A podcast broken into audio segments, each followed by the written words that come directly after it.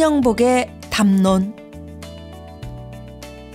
고대 이집트의 파라오가 피라미드를 쌓아 불멸과 영생을 도모했듯이 오늘의 우리들 역시 저마다 피라미드를 쌓아가고 있는 것이 사실이며 그 쌓은 것들이 영원히 사라지지 않을 것이라는 믿음에 한없이 충실하고 있는 것 또한 사실입니다.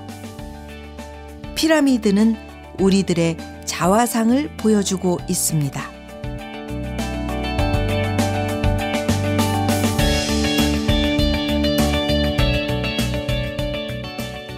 여러분 안녕하셨죠? 김미화입니다.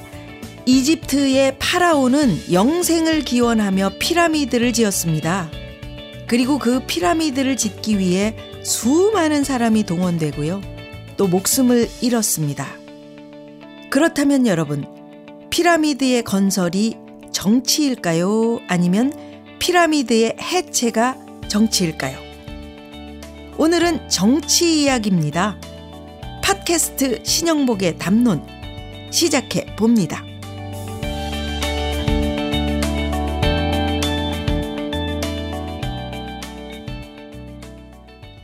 오늘 들려드릴 강의는 8강 피라미드의 해체인데요. 오늘은 정치 이야기를 한다고 말씀드렸죠. 그러면서 뜬금없이 피라미드를 꺼내든 이유가 뭔지 궁금하시죠? 피라미드는 파라오 한 사람을 위해 만들어집니다. 그리고 그 피라미드를 짓기 위해 수많은 사람들이 동원됩니다. 여기서 피라미드는 단단한 성처럼 버티고 서 있는 기득권층을 의미합니다. 피라미드의 해체야말로 우리가 바라는 진정한 변화이고 정치입니다. 지금 대한민국의 모습을 봐도 알 수 있죠. 제 눈엔 다 보이거든요. 여러분 눈에도 보이십니까? 내 눈을 바라보면 넌 할 수가 있고 내 눈을 바라보면 지금 갑자기 허경영 선생이 생각나네요. 나이 라우 뭐 이런 그 있잖아요. 왜? 예. 피라미드. 저는 피라미드가 보이는데요. 해체하기 위해 발버둥을 쳐보지만 곁눈질도 안 하는 매서운 파라오도 생각나고요. 피라미드의 해체. 신영복 선생께서는 이렇게 말씀하십니다. 정치란 사회의 잠재적 역량을 최대한으로 조직해내고 키우는 일이다. 권력의 창출, 그 자체는 잠재적 역량의 개발과 무관하거나 오히려 그 반대이다. 피라미드의 건설이 정치가 아니라 피라미드의 해체가 정치다. 땅을 회복하고 노역을 해방하기 위해서는 먼저 모든 형태의 피라미드를 허물어야 한다. 아, 오늘 강의 대단히 어렵지만 또 대단히 재밌습니다. 우리가 익히 잘 알고 있는 황희정승, 한명회, 또 정도전의 이야기가 나옵니다. 오늘은 신영복 선생님께서 재미난 역사 이야기를 해 주시거든요. 선생님의 본격적인 강의에 앞서 담론의 한 구절을 읽어 드리면서 오늘도 뜨거운 공감 교실 신영복의 담론 시작해 보겠습니다.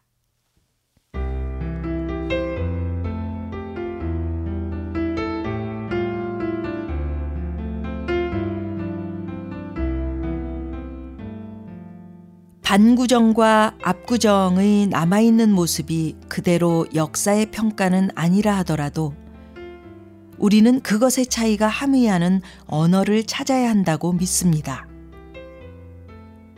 우리가 해체해야 할 피라미드는 과연 무엇인지, 우리가 회복해야 할 땅과 노동은 무엇인지를 헤아려야 할 것입니다. 압구정이 콘크리트 더미 속 한 개의 작은 돌멩이로 외소화되어 있음에 반하여 반구정은 유유한 임진강가에서 이름 그대로 갈매기를 벗하고 있습니다. 나는 바람 부는 반구정에 앉아서 임진강 물길을 굽어보았습니다. 그러나 남북을 넘나드는 새들의 비행 아래로 임진강 푸른 물줄기는 철조망으로 결박되어 있었습니다.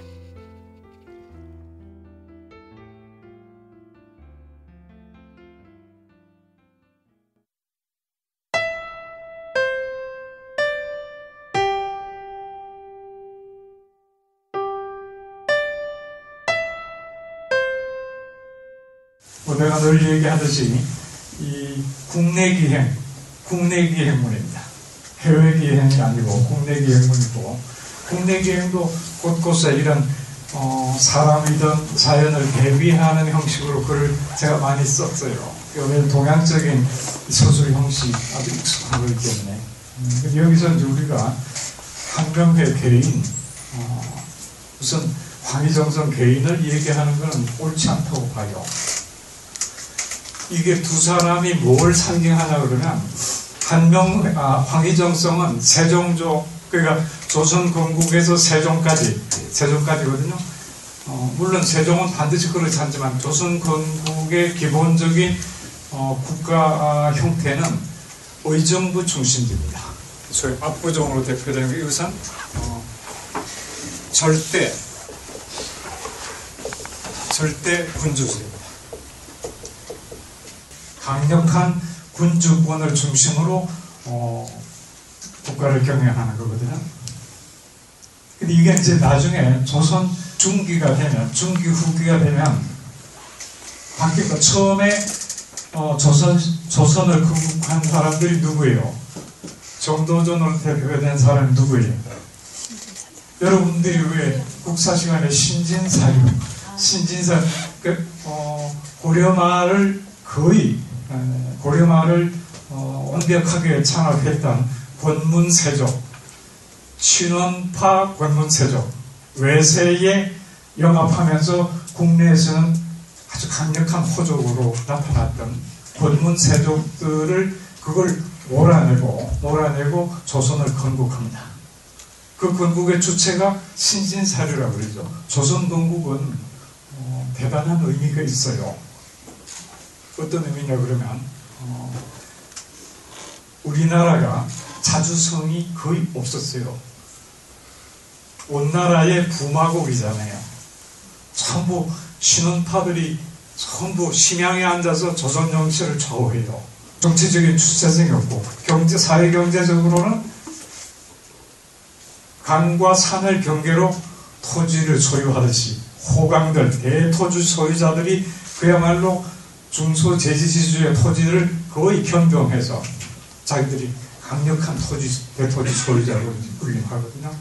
이런 시기에 신진사류들이 그 강력한 경제, 정치적으로 강력한 세력을 그걸 몰아내고 조선 건국했다는 건 대단합니다. 그게 대륙 정세하고도 관계가 있어요. 원나라가 아, 명나라로 교체될 때, 그 대륙 정세가 혼란할 때 우리가 주체적인 걸 만들어냅니다. 역사적으로 보세요. 쭉 보면 어, 우리가 지난번 고전담론 얘기했던 춘추전국 시대 중국 그 당시 중국이 세계죠. 세계가 대단히 혼란할 때 우리가 고조선이라는 강력한 강력을 가진 국가가 나옵니다. 그게 진나라 한나라가 통일하면서 고조선 망합니다.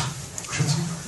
그리고 한사군 한사군이 그냥 한반도까지 들어오고 그 다음에 한나라가 왕하고 5호 16구 남북조치대가 되면 그때 신라 고구려 백제가 아주 강력하게 민족적 그런 자기 입장을 그러다가 이게 당나라가 통일되면서 고구려 백제가 망합니다. 신라가 문화적으로 찬란하다고 좀 우리가 합리화하지만 당나라 속국이 전락합니다. 조선 건국은 대륙이 다시 원명 교체기에 우리가 뭔가 주체적인 국가를 건설할 수 있는 객관적인 조건이 있었어요.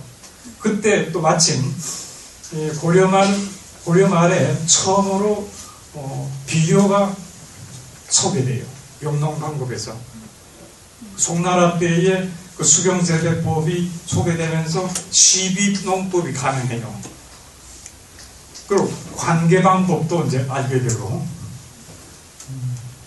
그래서 그 전에는 1년 경작하고 1년 휴경했어요.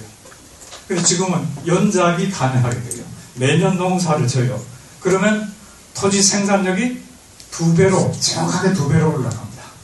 어느 지역에 분홍이 생기냐면 천방 설치가 가능한 그러니까 4대강, 낙동강, 무슨 뭐 건강 상류지방에 상류지방에 천방이란 수중보거든요. 수중보를 만들어서 관계를 관계가 가능한 지역에 분홍들이 출현합니다. 정도전이가 어디 출신이에요? 경북 봉화죠? 정몽주는 개성 출신 같죠? 천남이 영주 출신이다. 낙동강 상류 천방 설치가 가능한 지역에 분홍들이 자기 자제들을 개성으로 경성 유학 보내야 합니다. 그 팀들이 서울에 올라와서 마침 그 신돈이가 만들어 놓은 새로운 신돈이라는 사람이 고려 말의 권문 세력들하고 전혀 한 점도 서로 야합이 불가능한 전혀 어디서 날라온지 모르는 사람이잖아요. 그 사람을 국민왕이 픽업해서 강력한 개혁 드라이브를 걸은 거예요. 다른 놈들 하면 안 되거든요. 다 걸리니까 지금 보세요. 뭐 이리저리 걸리니까. 그래서 그런데도 불구하고 신동이가 역시 이제 어, 죽습니다.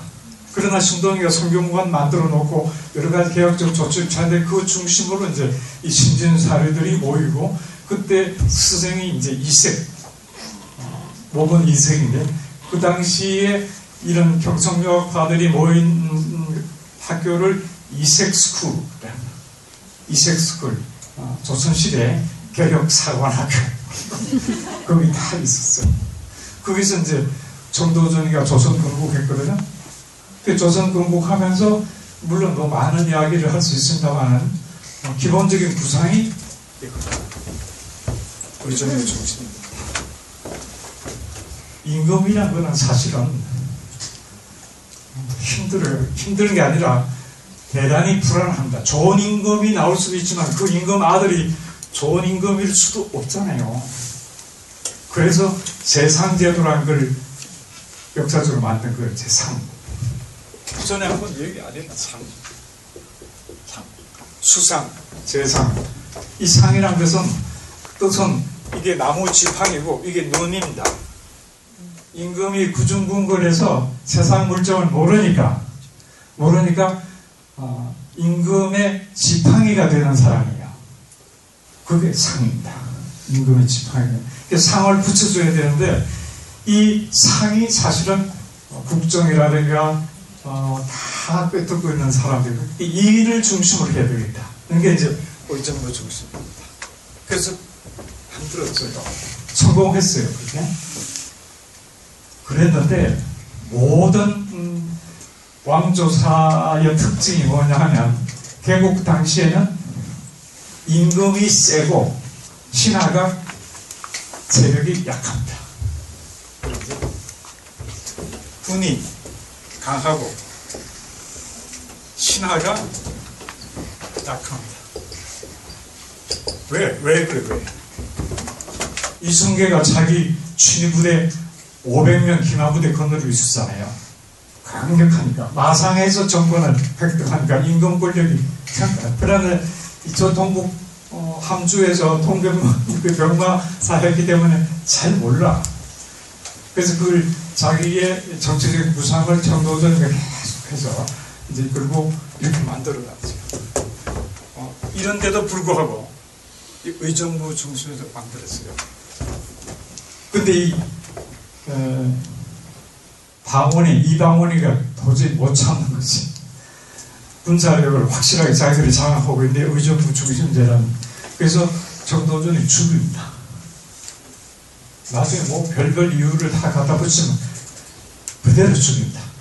계속 어, 미행 붙여서 있는데 어느 날 어, 종로구청 자리에 그러니까 거기 무슨 동이야? 거기 한국일보선 뒤에 거기 살고 자기 이제 정치적으로 강력한 동료의 남원이가 한국일보 사에 첩 이 살고 있었어요. 그 저녁에 불러서 한잔 하자. 그래서 이제 정도전이가 정도전이가 상군부를 통제했거든요. 지금 그리고 어, 총, 총사령가 이제 총참모 총장인데 불구하고 말구종 한 사람만 앞서고 따랑따랑 갔어요.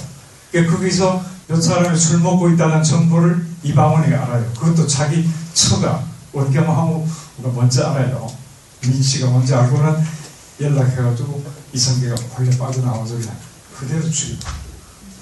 그래서 이제 이 무너지고 어, 그래도 그래도 그 고려 시대의 그런 경험들이 있어서 일반 사람들의 많은 선비들의 생각은 이런 옛날과 같은 그런 권문 세족들의 전횡을 안 된다는 분위기가 있었어요. 그리고 또 그런 분위기 때문에 태종이 자기 아들을 세종을 임금으로 만들어 놓고 사는 세종 즉위하기 아니야 자기 죽기 4년 전에 세종 임금 만들잖아요. 그리고 상황으로 딱 지키고 있어요. 그리고 뭔가 이렇게 의정부제라든가 임금의 권한을 침해할 만한 놈들은 다 죽여요. 전부. 그러니까 어, 세종 장인부터 세종의 그 외삼촌들 전부 다 죽입니다. 어디에 앉아 있으냐 그러면 연세대교 자리에 딱 앉아서 집중하고 그리고 모든 어, 군사에 관한 업무나 인사에 관한 것은 반드시 사전 보고를 해라. 근데 뭐 사전 보고 어렵지 않을 것 같죠? 여러분들 사직 터널, 금화 터널 있으니까 그렇지. 그거 없다고 생각해요. 비 오고 바람 불고 뭐 어떻게 뭐. 그래서 그런 걸 빈미로 해서 많은 사람들 죽여버립니다. 그리고 완벽하게 청소한 상태에서 세종이 32년간 집정했다. 그러나 그 당시 압도적인 정서 때문에 집현전을 중심으로 한 어, 소위 말하는 신진사류들의 사회 정치적인 구상을 세종이 받아들이려 그렇게 쭉 갔는데 세종 죽고 나서 어린 단종이 들어오니까 이걸 또 누가 못 보고 있는 거죠? 세조가 못 보는 거지. 세조도 군감 팀이잖아요. 이 팀이잖아요. 그래서 단종을 죽입니다. 그래서 어, 조선 초기에는 어, 미국의 이념이라든가 역사가 굉장히 진보적인 어, 그런 토대 위에서 만들어졌음에도 불구하고 그대로 모르겠다. 그러니까 방원이라든가 태종이라든가 세종은 전혀 정치적인 그런 어떤 철학이 없는 사람, 권력 욕밖에 없는 사람. 그때 정도전 일파들이 추진했으면 요동반도 우리가 이렇게 영, 영역으로 편입시킬 수 있는 그런 국제 환경이기도 했었어요. 다 없었어요. 계속 어, 명나라에다가 정도전이를 헐뜯는 정보 해적주로 그렇게 만들었어요. 그래서 초기에 금강 신약 체제가 만들어졌는데 이 절대 군주 체제로 갔잖아요. 이 절대 군주 체제가 금방 금방 어, 훈구 척신 세력에 의해서 장악됩니다. 조선사를 보면요. 조선 중기는 어떻게 되냐 그러면 이게 바뀝니다. 조선 중 초기는 이렇죠. 중기가 되면 군약 군이 약하고 신이 강하게 됩니다. 대표적인 게 대표적인 게 이제 숙종 뭐 하여튼 그런 이 인조 반전 이후로 어, 그렇게 일어납니다. 이 시기의 특징이 약한 임금이 강한 신하, 토지 사유하고 정기적인 모순이 반복돼요. 노비들 들이고 이래가지고 어, 신하들을 통제할 수가 없어요. 불가 한 줄로 아래요 그러면 안 되는 거예요. 이런 상태에서 약한 임금이 강한 신하를 견제하는 방식이 분할 통치입니다. divide rule, 당쟁의 형식으로. 숙종을 당쟁의 챔피언이라 그러기도 하죠. 서로 환국이라는 형식으로 어, 남인을 등용했다가 다시 뒤집었고 노론을 등용했다가 이런 식으로 이제 어, 여러 가지 정치적인 사람들이 벌어진 것. 아마 그, 그 시기에 많이 나타나는 게, 예, 뭐, 어, 이 사극에서 많이 나타납니다. 그래서, 어, 중요한 것은 이 시기가 되면 살인파들이, 살인파들이, 다시 말하면, 어, 신진 사류의 맥을 잇는 살인파들이 개혁 주체로 나타납니다. 그 사람들은 조선 초기에 의정부 중심제가 아니라 이 사람들 들고 것은 약한 임금에게 강력한 권력을 주는 이게 개혁파가 개혁 살림, 살림들의 정치적인 구성이고 의정부제는 훈구, 훈구 세력들 바뀝니다. 정조를 강력한 개혁군주로 만들려고 하다가 결국은 이제 좌절돼요. 그래서 그 과정에서 결국은 임금도 약해지고 신하도 약해지는 이제 후기가 되면 초중 후기가 되면 군 군약 신약 뭐가 되죠 이게 농민 반란으로 나타납니다. 가보 농민 반란 진주 농민 반란가 쫙민 민강의 시대 민강의 시대로 진입하고 그다음에 국제 그다음에 뭐 우리가 그건 현대사잖아요. 그래서 어, 우리나라 집권 세력들이 음, 도저히 음, 자기들 어, 권력이 존립 위험하다고 생각했을 때 어디로 가냐 그러면 군과 신이 연합합니다. 연합을 가서 외세의 이제 외세에 굴복하는 거예요. 일본으로 가거나 무슨 뭐 지금도 비슷해요. 거기 갔습니다. 그래서 지난번 왜 그 얘기 하나 4.19때 우리가 와 임금을 우리가 몰아냈다. 조선사에서 없었던 4.19때 4.19는 진짜 총탄이 이마를 뚫고 지나간 혁명이다. 그랬는데 1년이 안 돼서 1년은 조금 넘었구나. 5.16 군사부대다가 딱 이러고 아주 새까만 안경 끼고 뺑크 가지고 딱 나타났지. 혁명의 모든 성과를 그냥 청산해. 그때 우리가 했던 게 총탄은 이마를 뚫고 간 게 아니라 모자만 뚫고 지나간다. 우리가 무너뜨렸다고 생각하는 지배구조 배후에 더 강력한 외세라는 지배구조가 있다. 그래서 우리가 이제 어, 저희 군사정권에서 학생운동권 1세대가 된 거잖아요. 지금 사령은 오, 뭐냐고 뭐, 그랬는데 어, 이 한국 조선사의 역사를 우리가 이 돌이켜보는 게 이제 이 방구조가 앞서입니다. 그래서 어, 뭐 시간이 예, 많지 않아서 어, 많은 얘기를 못한다만 이 정치란 게 뭐냐 의정부 중심제 어, 소위 절대 군주제 이런 정치 체제만 갖춰주면 되는가 아니에요 이걸 이제 의정 절대 군주제를 진나라 진나라 질서라 그러기도 하고 의정부제를 주나라 주나라 국가 체제라고 얘기를 해요. 어, 주나라는 제후국 연방제거든요. 진나라는 어, 진시황으로 상징되는 강력한 군, 소위 절대군주를 중심으로 한 중앙 집권적인 체제고 이 두 개 중에서 어느 게 진짜 정치냐 이런 논의는 의미가 없어요. 우리나라도 보세요. 후, 중후기 중기에 오면 개혁 살인들이 절대군주 세를 자기들이 주장해요. 오히려 훈구 척신들이 의정부제. 왜냐하면 자기들이 권력자니까 임금이 약한 게 훨씬 유리하잖아요. 그렇게 바뀌어요. 그래서 중요한 거는 정치란 무엇인가, 정치 체제를 떠나서 논어에 정치란, 정치란 정본이라고 안면 편에 있어요. 정본. 본은 뭐죠? 뿌리죠? 뿌리를 바르게 합니다. 뿌리를 바르게 한다는 게 참 쉬운 표현이거든요. 글로 쓰니까 그런데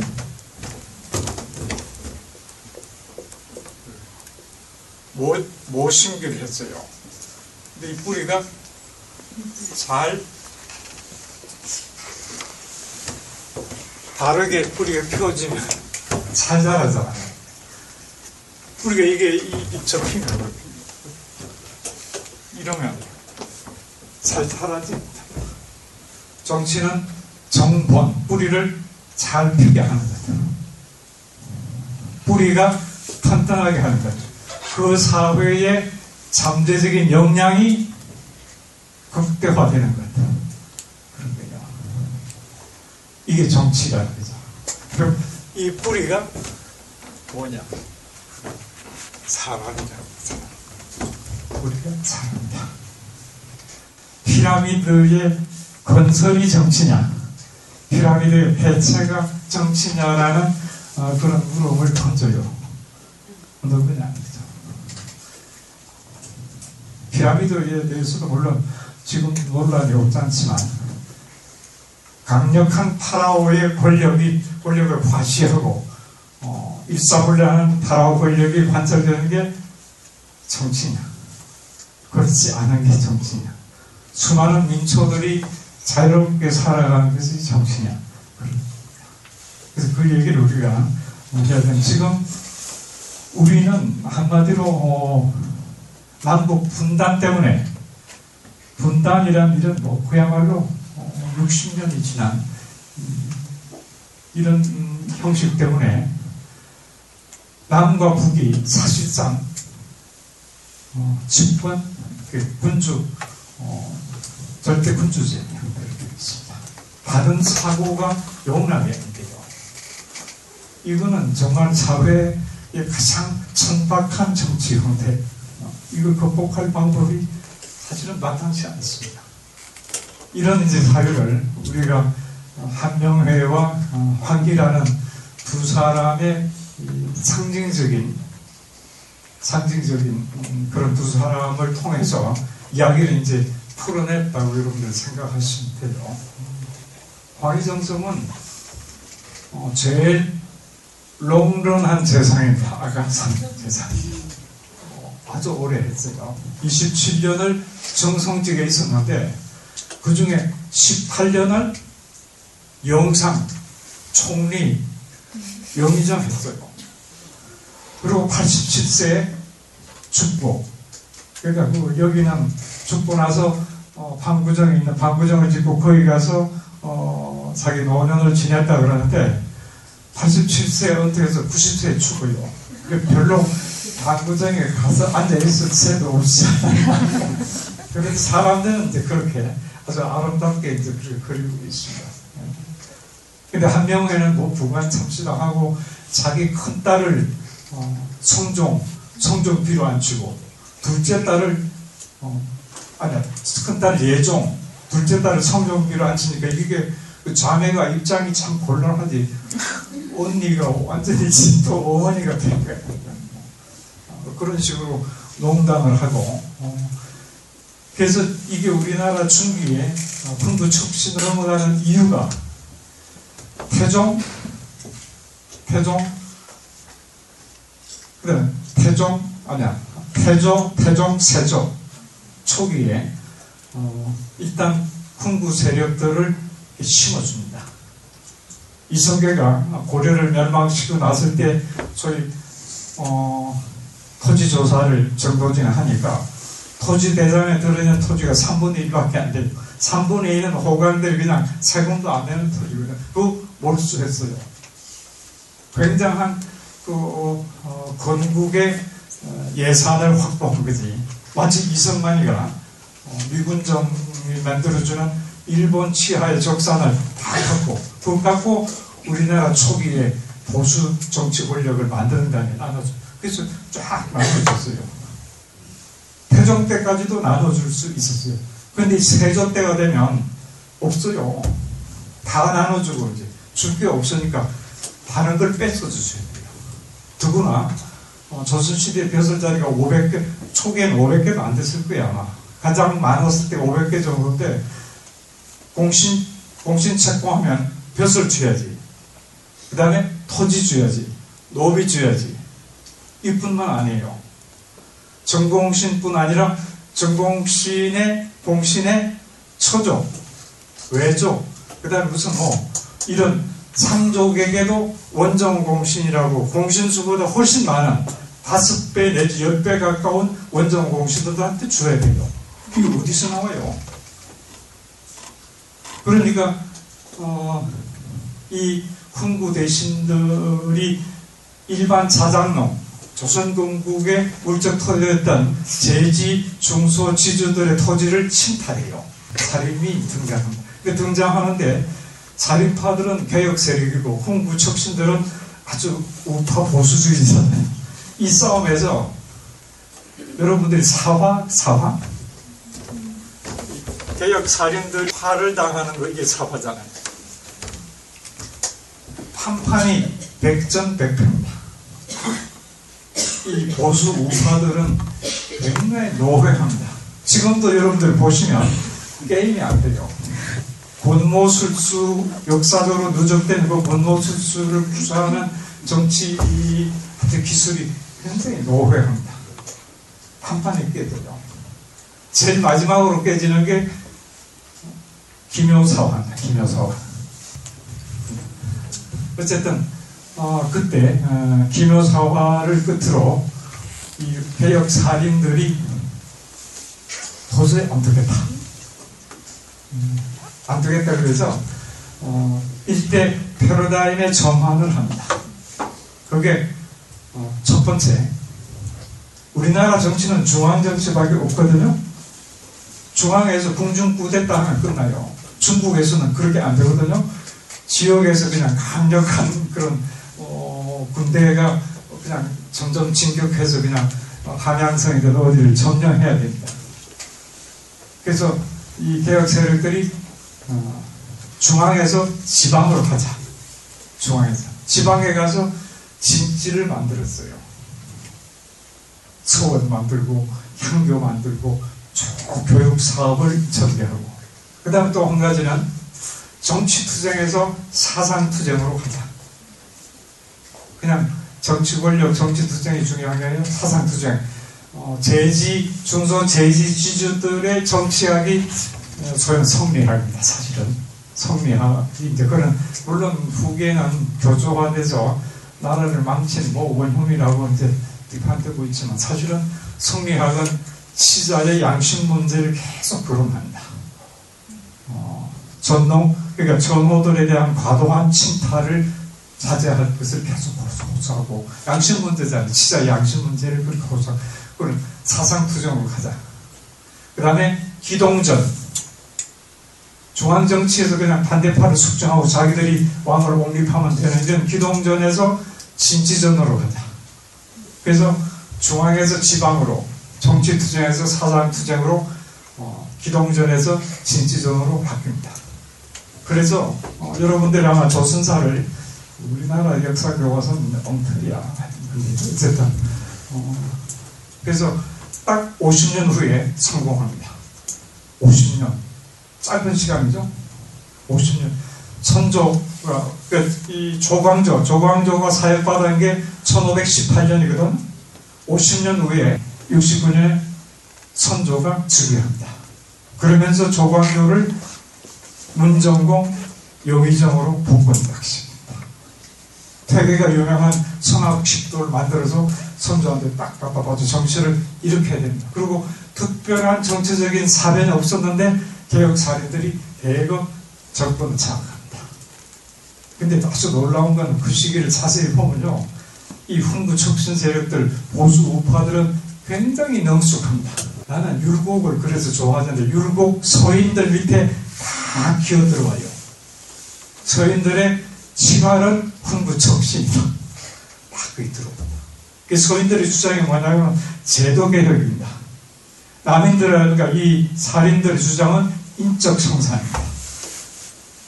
사람이 무슨 죄냐? 제도만 바꾸면 제도를 누가 운영하는데 그래서 그래서 오물오물 넘어갑니다. 그래서 서인들이 집권을 합니다. 그리고 임, 난이 임난이 생기면 국난이 생기면 위기 대응 능력은 홍구 척신 귀족들은 위기 대처 능력이 전혀 없습니다. 누가 싸워요? 저 지역에는 살인들이 의병 의병 모아서 싸워.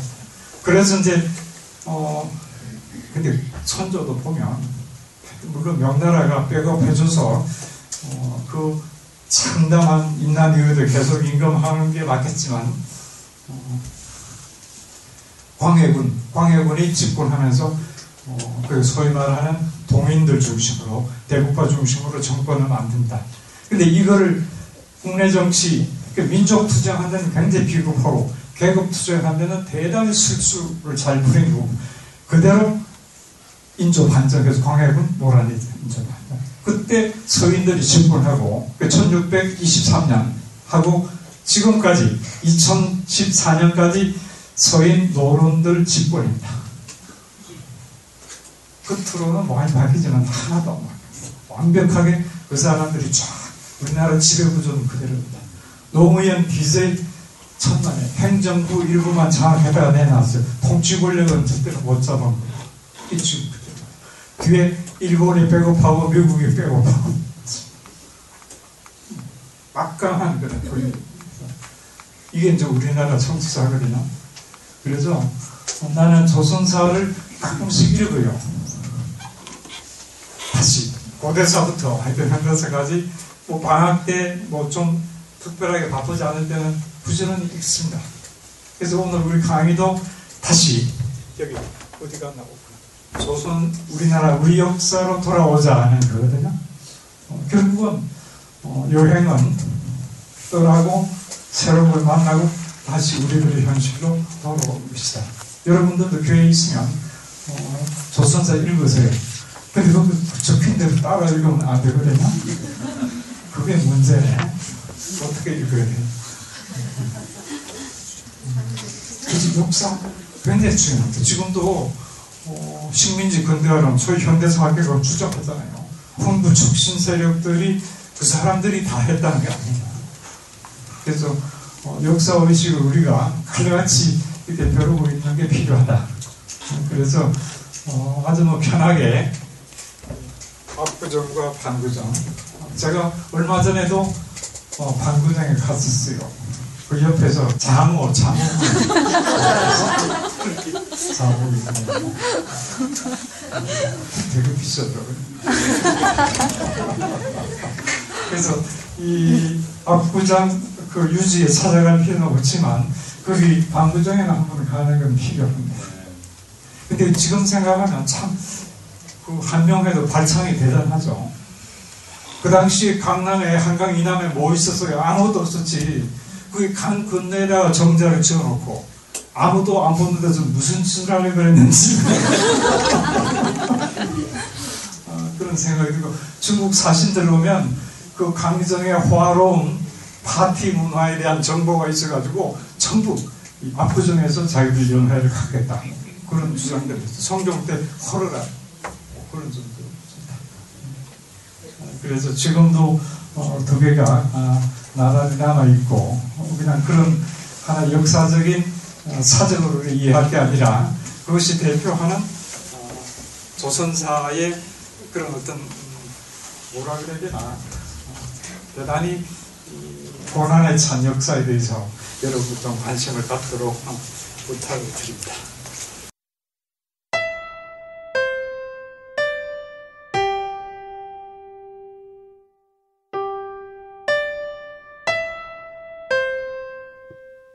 여러분 어떻게 들으셨습니까? 조선은 지겨운 당파 싸움만 하다가 망했다는 논리는 일본인들이 심어 놓은 거라고 하죠. 그런데 지겹게만 생각했던 당파 싸움? 기묘사와 갑자사와 같은 사화나 환국, 이런 것들이 모두 사상투쟁의 역사였네요. 예, 이게 바로 정치네요. 우리는 이런 역사에서 교훈을 얻어야죠. 현재도 여러분 보십시오. 단단한 피라미드가 우뚝 서 있습니다.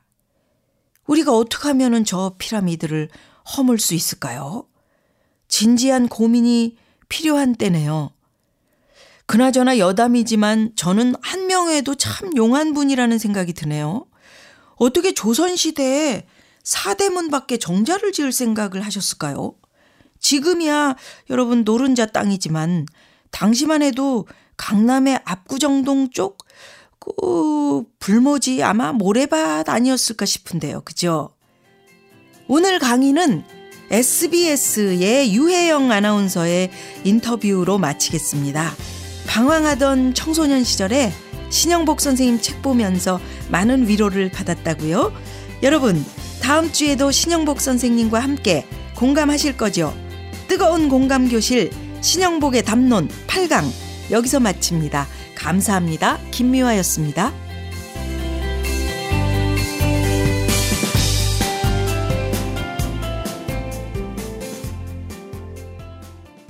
안녕하세요. SBS 아나운서 유혜영입니다.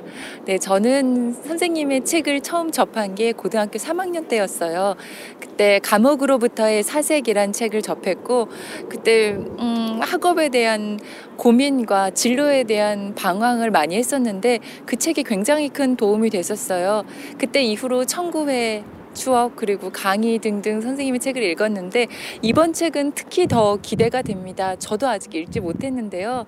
이번 책에서는 선생님께서 예전에 했던 강의들을 모아서 그대로 담았다고 해요. 사실 생기신 것보다 외모보다 되게 웃기시거든요. 그래서 그 유머와 위트가 이 책에 같이 담겼을 것 같아서 기대가 됩니다. 그리고 저처럼 방황하는 10대, 20대를 보내고 있는 청소년들, 대학생들, 그리고 학부모님들께서 아이들에게 책을 추천해 줄 때 이 책을 추천해 주면 어떨까 싶습니다. 신영복 교수님의 담론 화이팅!